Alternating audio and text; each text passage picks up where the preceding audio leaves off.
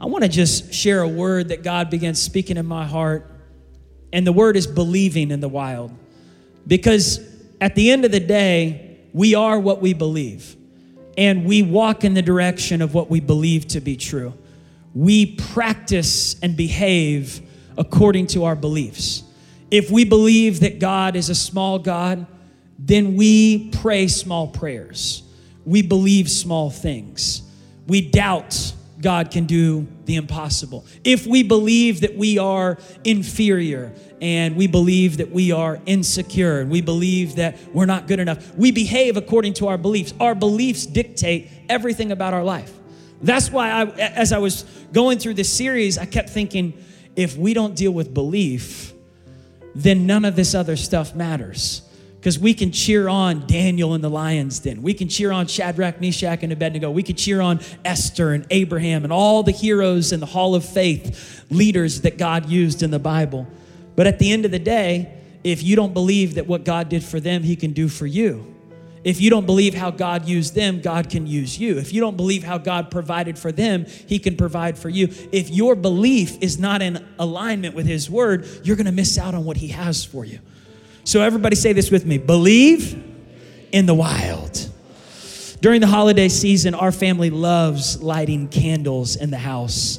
How many are like, like us? You just love having candles lit during Christmas season and the holiday season. We like to have candles all over the house burning, candles in every room.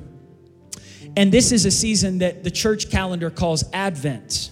It means the coming to, the arrival of. The church would anticipate thousands of years ago the coming of the Messiah. Advent. They would expect and pray and hope and prepare their hearts for the coming of the Messiah. But now the church does not just reflect and celebrate that he came on that Christmas day, but that he's coming back again. And the second coming of the Messiah will be even glorious and greater than the first coming of the Messiah. How many of you believe Jesus came and he's coming back again? It's in his word. And so the church calls this season Advent. It is the four weekends leading up towards Christmas. This would be the first weekend. And on the first weekend, they, they use the word hope. Every weekend has a word. The first weekend is hope.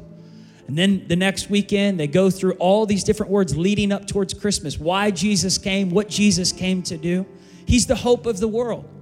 And this candle represents this fire that cannot be put out, this fire of expectancy, this fire that the church was holding on to this prayer, this hope that the Messiah would come.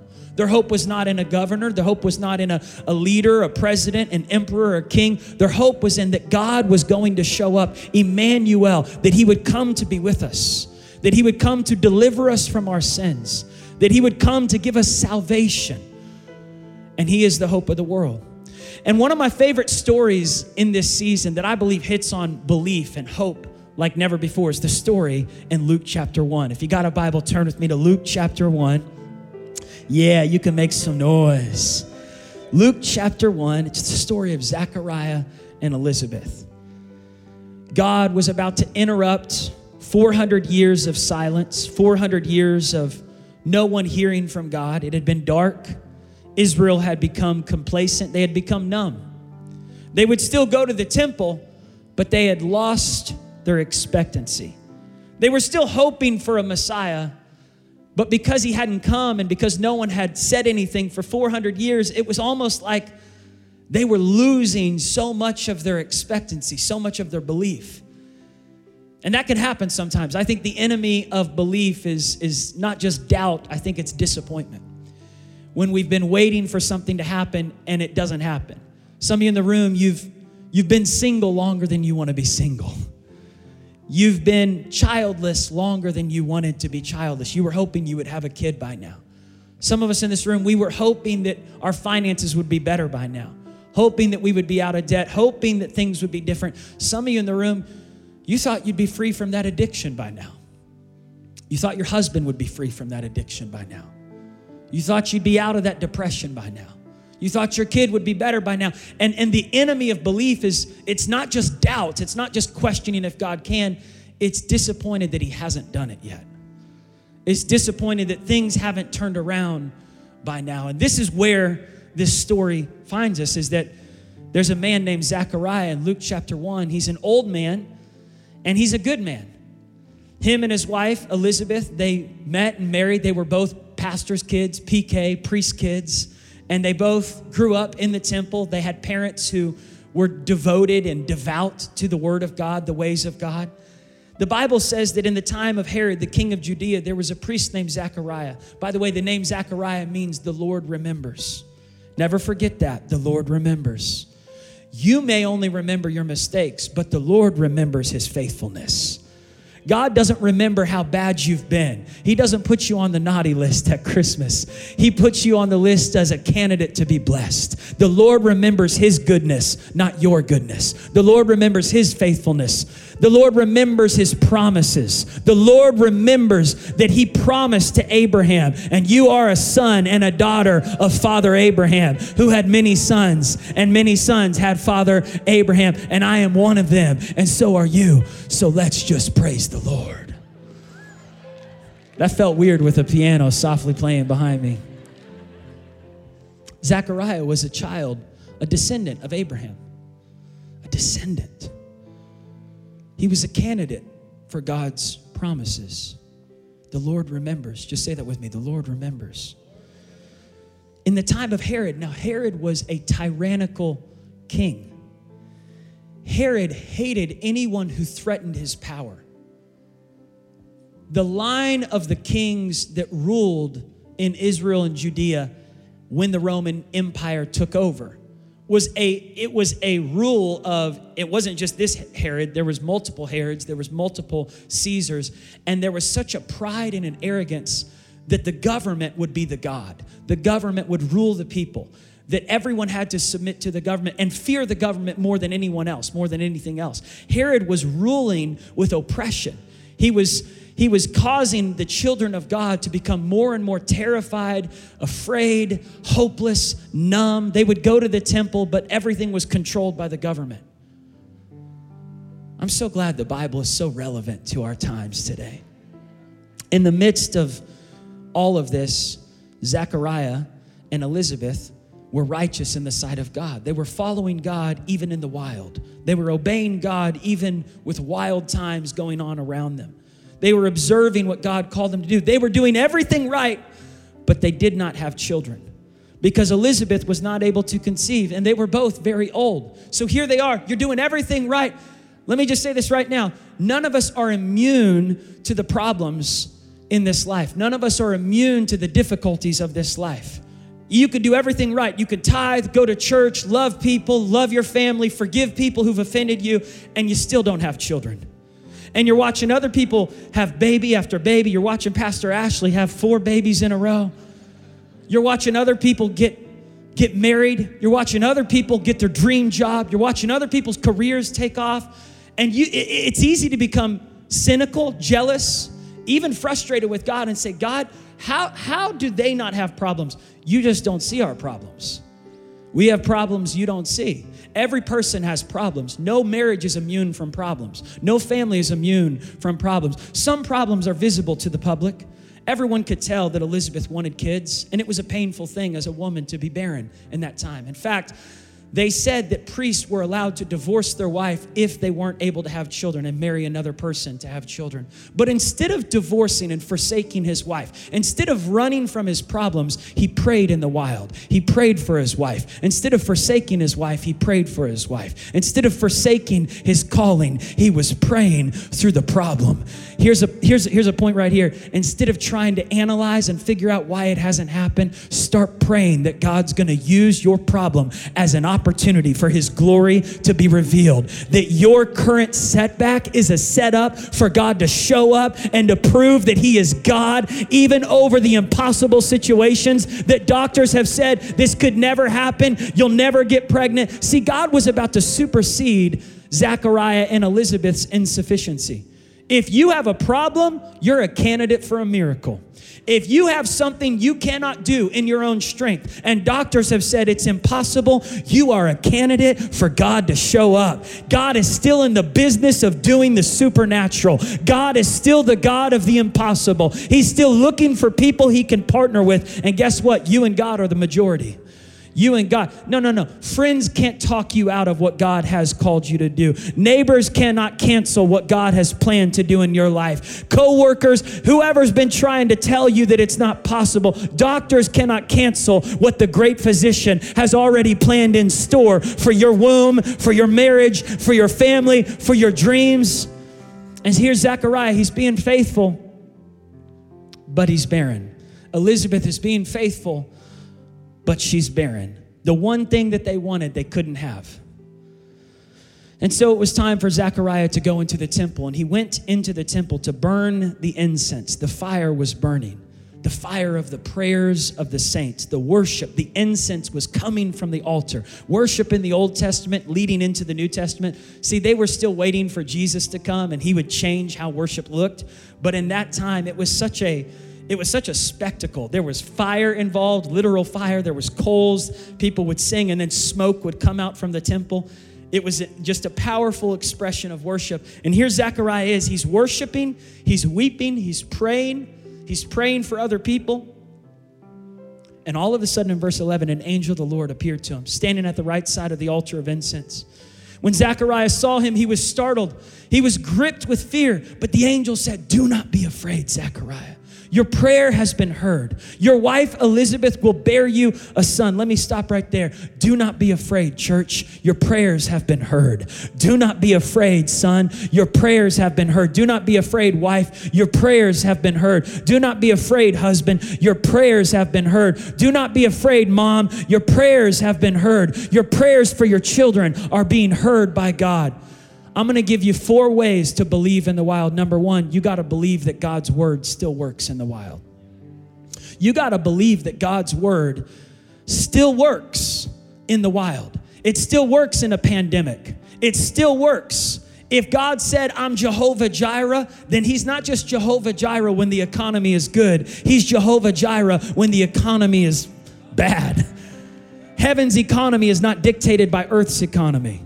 If God said, I'm El Shaddai, if God said, I'm your protector, I'm your deliverer, I'm Jehovah Nisi, I'm your peace. I'm not just your peace when you're going through peaceful times, I'm your peace when you're going through a pandemic. God's word still works in the wild. But if you don't believe it, then you won't receive it. Because your belief limits what you're able to receive. If you don't believe that people love you, even the ones who do love you, you'll reject them and you'll be so insecure and you'll constantly be suspicious and questioning, even though they actually, you cannot receive what you don't believe. Your belief cancels out the very thing God's trying to do. I've got a chair with me on stage, and some of you came in the room today. You look great. You lost weight over Thanksgiving break. You look skinnier. You look stronger. And you didn't even check to see if your chair was going to hold you up.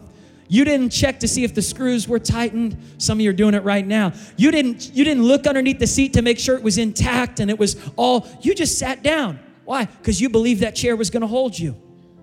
You have faith in your chair. You do. You practiced faith right when you walk in this room today. You had faith that you were going to be able to sit down and that chair was not going to let you down. You have faith in your chair. You have faith in your car. Or maybe you came on a bus or maybe you carpooled. You had faith in someone else driving you here. You had faith to come to church. Many people have faith in so many things. They put their belief in, right now, people put their belief in masks, right? Because the government has told us that the masks work. But the back of the box of the masks actually says, this will not prevent you from getting COVID-19. Hey, don't don't shoot the messenger. It's the back of the box. I think we got a picture. I'll show you just to, to give you the proof. There it is right there. And this will not provide any protection against COVID-19 or other viruses or contaminations. All right, now look, I got a mask. I got I brought it with me. But my faith is not in a mask because science contradicts itself in 2020. We're, we're, we're told you got to believe the scientist. You got to believe the scientist. Which scientist? Because one scientist says one thing and another scientist says the opposite of that thing.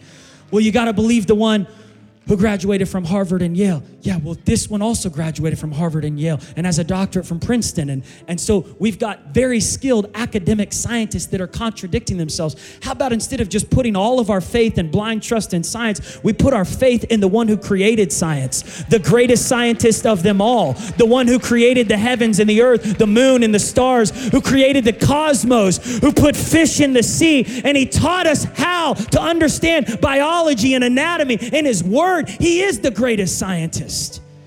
We put our faith in so many things that aren't really actually stable.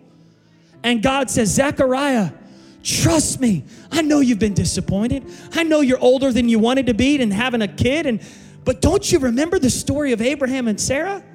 God may not do it on your timeline, but that doesn't mean he won't do it. And God may not do it in your framework the way you think he's supposed to do it, but he's going to do it.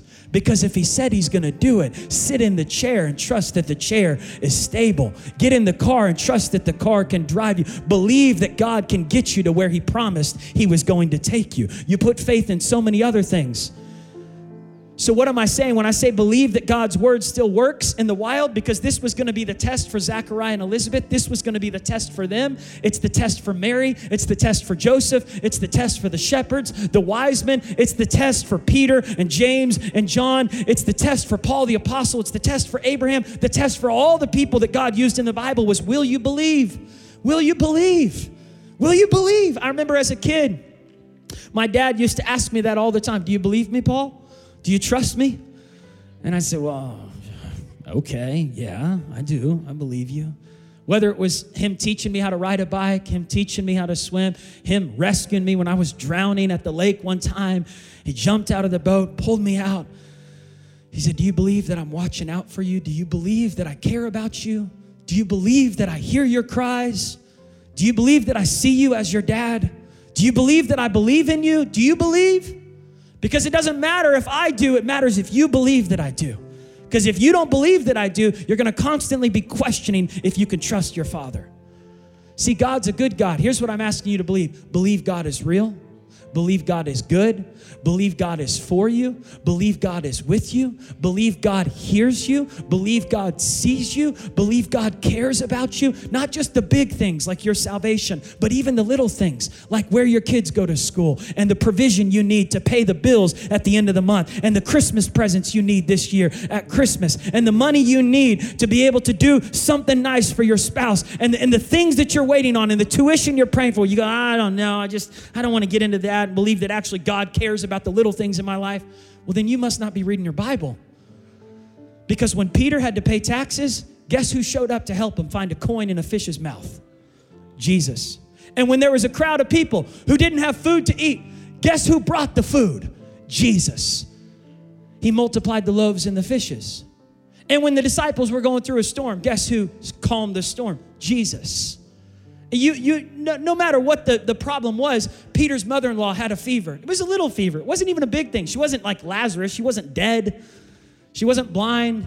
She wasn't mute, deaf. There was no demon in her. But guess who came to calm his mother in law's fever? It was the first miracle Jesus did in that area, in that town. He walked over to Peter's house and said, Hey, if it matters to you, it matters to me. Believe believe. If it matters to you, it matters to me. If your mom's fever matters to you, then it matters to God. If it matters to you, then it matters to God. Oh, that's a point right there. If it matters to you, then it matters to God. But if you don't believe it, you won't pray for it. You won't ask for it, and you'll reject it when it shows up. And you might say, Well, Paul, you know, I, I believed God for your dad to get healed, Paul. And when he died of cancer, it's just hard for me to believe for healing these days. It's hard for me to believe. I'll come to church. Zechariah would go to church, but he was dealing with doubt even as a pra- pastor, a priest. You can be a pastor and still live in doubt. You can preach about faith and still question every scripture you just preached. This was where Zechariah was at. He knew the story of Abraham and Sarah. So when God says, Zechariah, you're going to have a son, and his name will be John. And I know Elizabeth's in her old age, but she's going to have a baby. And this baby, this miracle's not just for you. He'll be a joy and a delight to everyone who meets him. People will rejoice over his birth. This promise that you're believing for is not just about you, it's about people that are going to be impacted on the other side. So don't, listen, don't stop believing Because you believing is not just gonna benefit you, it's gonna benefit generations to come. Don't stop praying. Don't stop circling Jericho. Don't stop asking God for the supernatural because it's not just about you. Say that with me. It's not just about me. There's other people connected to this. So he said, This boy will be great in the sight of the Lord. He's never to take wine or other fermented drink. He will be filled with the Holy Spirit even before he's born. So, so now the angel's saying, Gabriel saying, the promise that God's gonna give you, it's gonna require a sacrifice on your part. You've been praying for a baby, God's gonna give you a baby, but this will be no ordinary baby. And because he's no ordinary baby, you're going to have to set up some extraordinary boundaries over his life. You can't raise this kid how other people raise their kids without any restrictions, without any boundaries. Boundaries are a blessing. Boundaries are going to set this boy up to prosper and succeed and be a voice of revival to the nations. So don't let him drink what everyone else drinks. Don't let him talk how everyone else talks. You need to raise him. This, this promise has a, a commitment to it, this promise has a sacrifice connected to it. All of us want the blessings of God, and yet we don't don't want to submit to the purpose of God. So many people, they want the benefits without the sacrifice. I want God to bless my marriage, and yet, are you willing to be faithful? Are you willing to be committed? Are you willing to take the humble road? Are you willing to serve as Christ served the church? We want God to bless our finances, and yet God says there's a sacrifice connected to the blessing. God blessed Abraham when Abraham followed through with obedience to lay Isaac on the altar, and then the ram showed up. Jehovah Jireh did not come until Abraham obeyed what God was asking him to do. Believe that God's word still works in the wild, and when you believe, believing is not just a thought, it's an action. Faith is not just an idea, it's an action. Don't say you believe in God if there's no change in your life. There's 2 billion people who profess to believe in God, but how many of those people are truly living out their beliefs? A belief is only a belief when it's truly lived out. So the access point into salvation is yes, confess the Lord, call on his name, but from that moment on, believing starts to change your life. It starts to change the way you act. And so in this moment, he says, This boy will bring back many of people of Israel to the Lord their God. He will go before the Lord in the spirit and the power of Elijah. He's going to turn the hearts of the parents to their children, the disobedient to the wisdom of the righteous. He's going to bring revival in the land. And Zechariah said, How can I be sure of this? I'm an old man, and my wife is well along in her years. And the angel said, I am Gabriel. So many of us are like Zechariah. Which leads me to point number two how do I believe in the wild? I got to believe that my words work in the wild. Believe that your words still work in the wild. It may not seem like your words matter, but what we're about to find out from Zechariah is that words can have an impact on the promise that God has for you.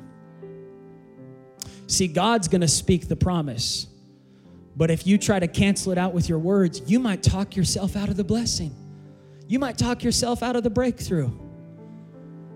God may speak over you, you are free. Who the Son sets free is free indeed. But if you keep thinking to yourself, no, nah, I'm addicted, I'm stuck with this, this is the way I am, this is my Enneagram number, I am stuck with this behavior for the rest of my life. I'm always gonna be stuck like this, I'm always gonna have this problem.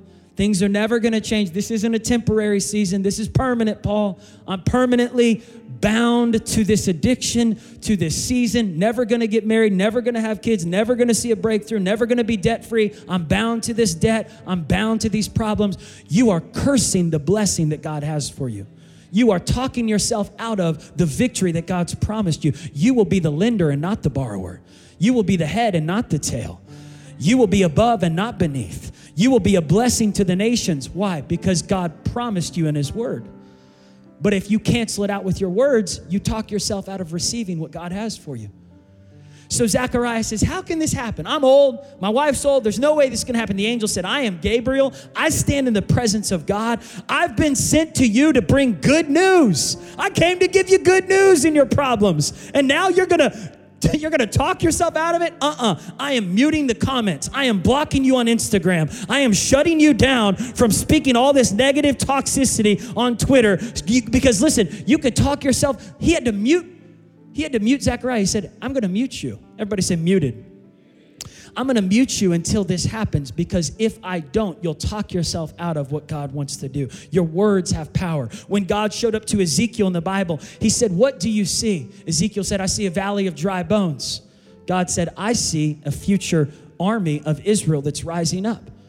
Ezekiel said, Well, you're the only one who can make that happen. He said, No, I want you to prophesy over these bones. God could have said it, but he wanted Ezekiel to say it. God could say what he wants to say over you and your future, but he wants you to say it. And your words are prophecies over the future. Jesus would step in after 400 prophecies waiting for him to come. John the Baptist was the fruition of a prophecy that Isaiah said that one in the wilderness is coming to prepare the way of the Lord. John the Baptist was, was, was the fulfillment of a seed that had been sown a long time ago. So when Ezekiel began to prophesy over the dead, dry bones, his words fell to the ground, and all of a sudden the bones began to turn into a vast army in the Bible. When Jesus spoke, it was like seeds. Farmers know you cannot reap a harvest on soil that you have not sown seeds on. How many guys have ever planted grass seed in your yard waiting for grass to come up? Have you ever planted a tree before? Right? You cannot see a tree grow unless you plant the seed. We've been teaching our boys how to do this. They're always taking their apple seeds and sticking it in the ground around the church and waiting for an apple tree to pop up. You can't reap a harvest on seeds you haven't sown. Your words are seeds. I am the harvest today of the seeds that my sowed, my dad sowed, my mom sowed when I was a little boy. They would put their hands on my head and they would prophesy. Paul's a mighty man of God. He's anointed to preach. He's anointed to sing. He's anointed to write songs. He's anointed. They were speaking it before they ever saw it. Parents, we have the power to prophesy like a farmer sows seeds over our children, to project and predict where God's going to take them. And you can speak the word of God. If you don't know what to say, just say the word of God. He's more than a conqueror. He's confident. He's not insecure. He's not depressed. He's peaceful. He's full of joy. He's not an angry guy. He's not addicted. He's free. Who the Son said, when you begin to prophesy the word of God, your words still work in the wild. Even though it's wild out here, you can choose to speak life over whatever you're seeing right now. So the angel said, Zechariah, I'm going to shut you up until you see this promise come to pass. Believe that your words still work in the wild. And then, number three, get around other believers in the wild. Watch what happens here. Meanwhile, while people were waiting for Zechariah to come out of the temple, he stayed so long.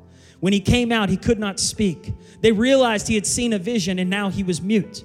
When the time of his service was completed, he went home. And after this, his wife Elizabeth became pregnant, and for five months she remained in seclusion.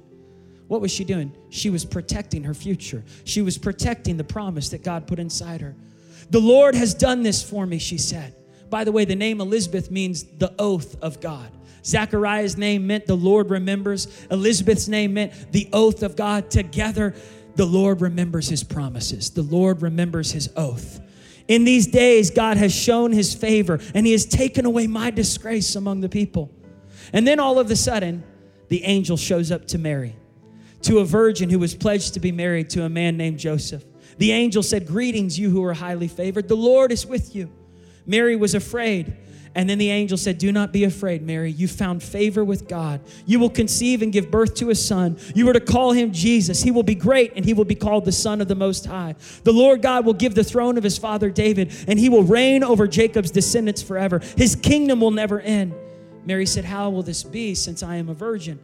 The angel said, The Holy Spirit will come upon you the Holy Spirit will overshadow your weakness. What you cannot do, stop analyzing how and start praying now. Start praying for the Holy Spirit to overshadow what you cannot do. The Holy One to be born will be called the Son of God. Even Elizabeth, watch how the angel name drops Mary's cousin. Even Elizabeth, your relative, is going to have a child in her old age.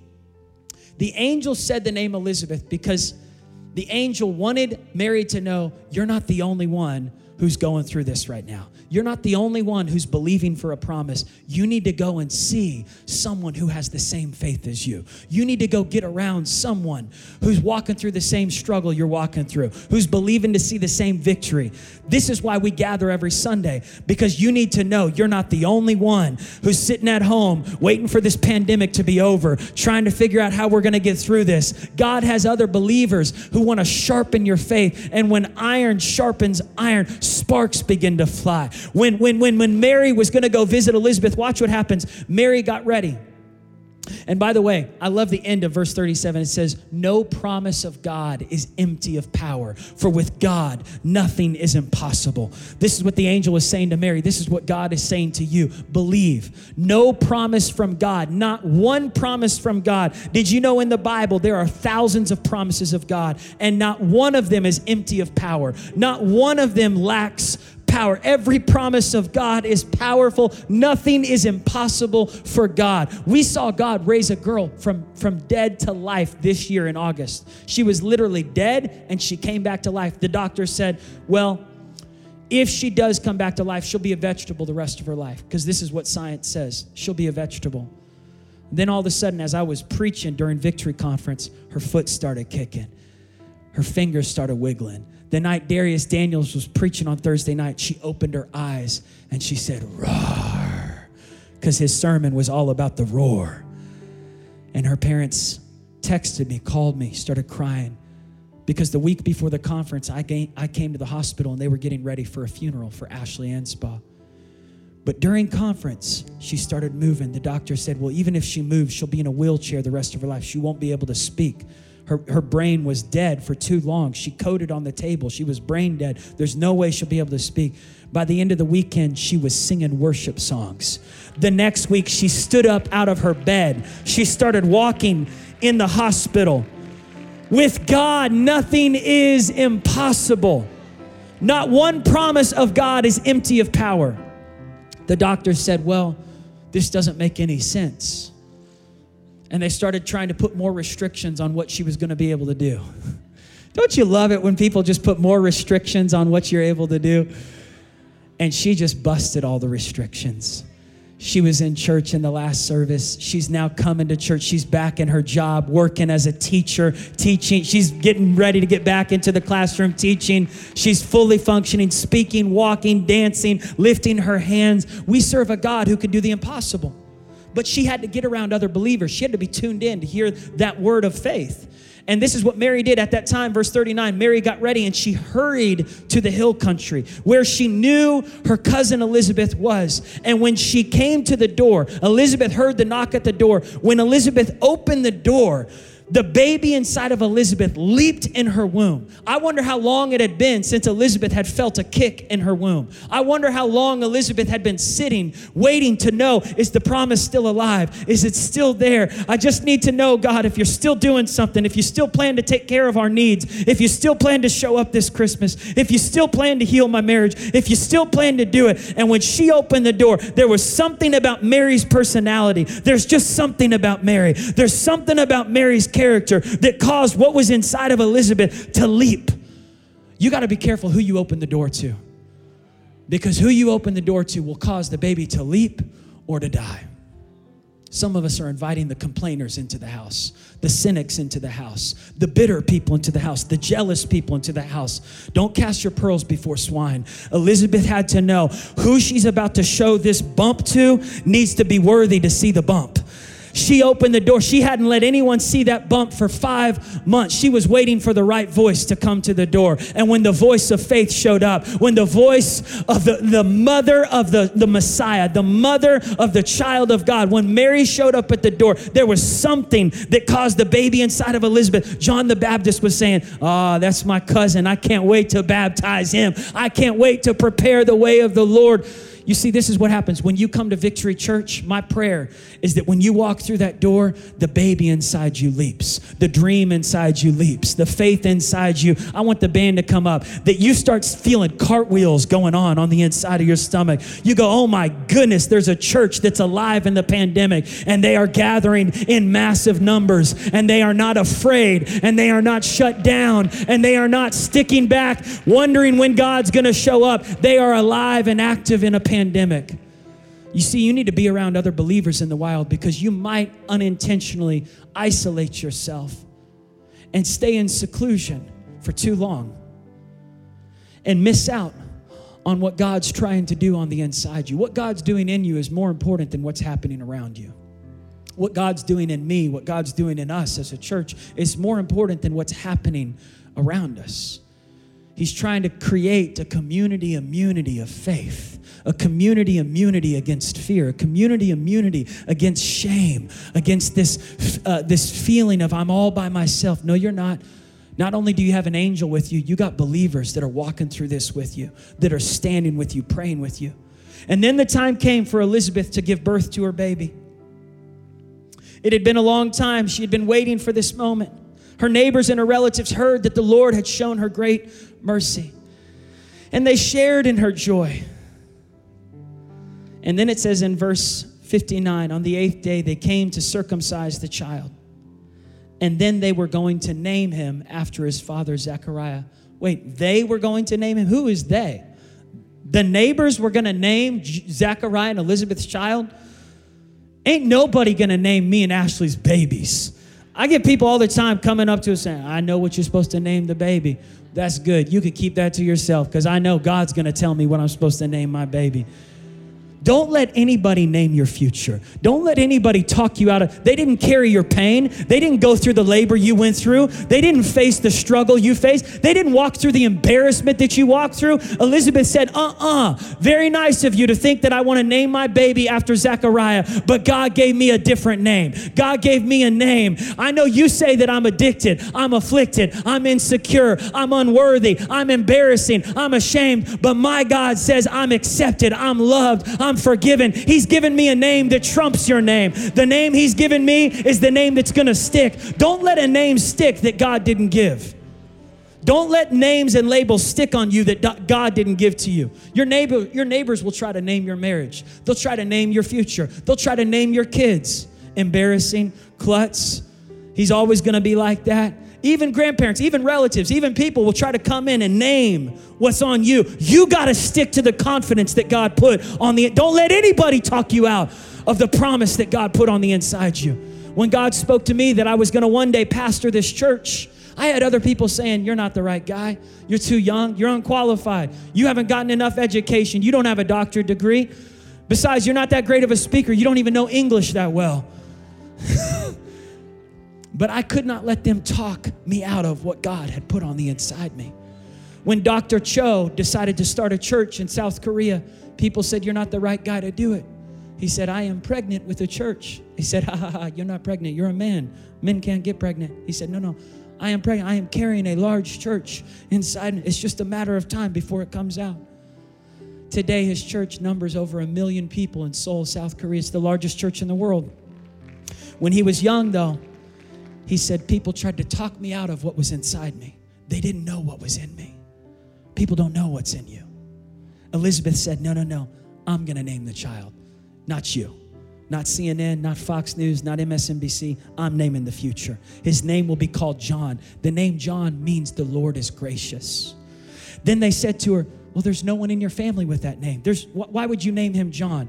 They said, besides, the Father has the final say on the name. The Father has the final say on the name. The Father has the final say of your name. The Father, the Father, your heavenly Father has the final say. What's his name, Father? His name is John. Suddenly, Zechariah's mouth opened up. He was set free. He began to speak. He began to praise God. His neighbors were filled with awe and they thought, with all of these things that were happening, this child is going to do something extraordinary. The Lord's hand is on him. Then Zechariah began to worship. Praise be to the Lord, the God of Israel, because he has come to his people. He has redeemed his people. He has raised up a horn of salvation in the house of his servant David, salvation from our enemies, to show mercy to our ancestors, to remember his covenant, the oath that he swore to our father Abraham to rescue us from our enemies in holiness and righteousness. And you, my child, you will be a prophet of the Most High. You will go before the Lord to prepare the way for him. Watch as the father